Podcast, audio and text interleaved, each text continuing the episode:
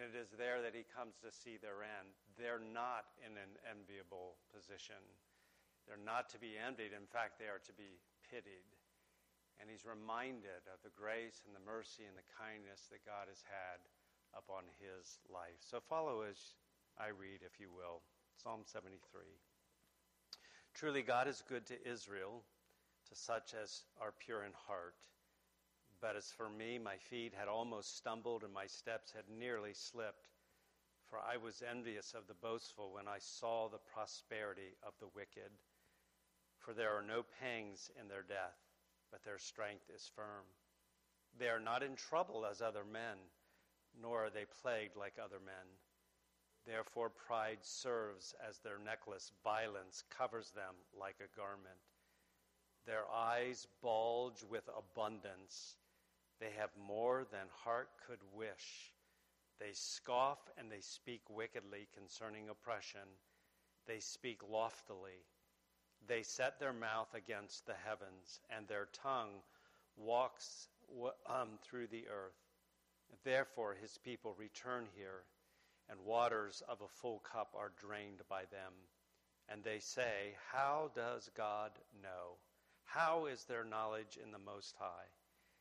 Behold, these are the ungodly, who are always at ease. They increase in riches. Surely I have cleansed my heart in vain, and washed my hands in innocence. For all day long I have been plagued and chastened every morning. If I had said, I will speak thus, behold, I would have been untrue to the generation of your children. When I thought how to understand this, it was too painful for me until, this is a key part in this chapter, until I went into the sanctuary of God and then I understood their end. Surely you set them in slippery places, you cast them down to destruction. Oh, how they are brought to desolation as in a moment. They are utterly consumed with terrors. As a dream when one awakes, so, Lord, when you awake, you shall despise their image. Thus my heart was grieved, and I was vexed in my mind. I was so foolish and ignorant. I was like a beast before you. Nevertheless, I am continually with you. This is true prosperity. You hold me by my right hand. You will guide me with your counsel and afterward receive me to glory. Whom have I in heaven but you?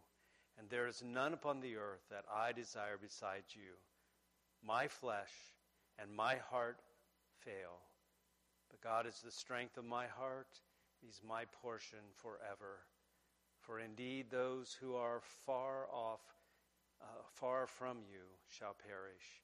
You have destroyed all those who desert you for harlotry but it is good for me to draw near to God.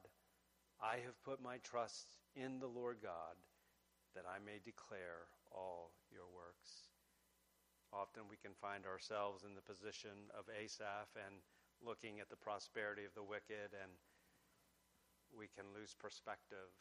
And here we need to see from the divine perspective, a biblical worldview, that the wicked are not to be envied God has graced me if I'm in Christ, and He, he has taken hold of my right hand, and I'm really the one who has been prospered, and uh, I have a wonderful future that God has planned for me. So, uh, this chapter has been especially helpful to me through the years, and I hope it's an encouragement to you as well.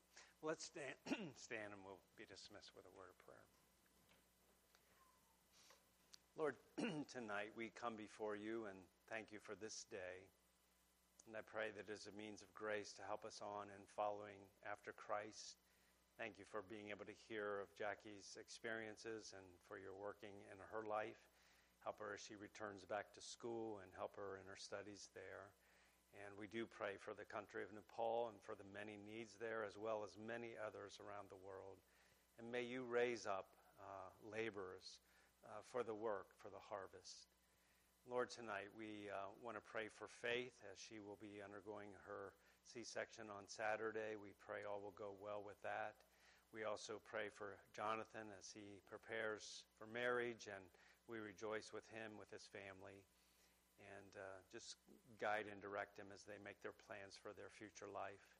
We also continue to pray for John and Darla for their family. And Lord, thank you for being our faithful covenant keeping God. Thank you for your provision and your care for your people. We are thankful to know that, that our God is in the heavens and he does what he pleases. And we, we can trust you, we can rest in you. And uh, we pray your grace continued help to them. As we go into this week, Lord, go with us. May we seek to honor you in all that we do and say. And we pray and ask this in Christ's name and for his sake. Lord bless you all. Have a good week. Have a good night. You are dismissed.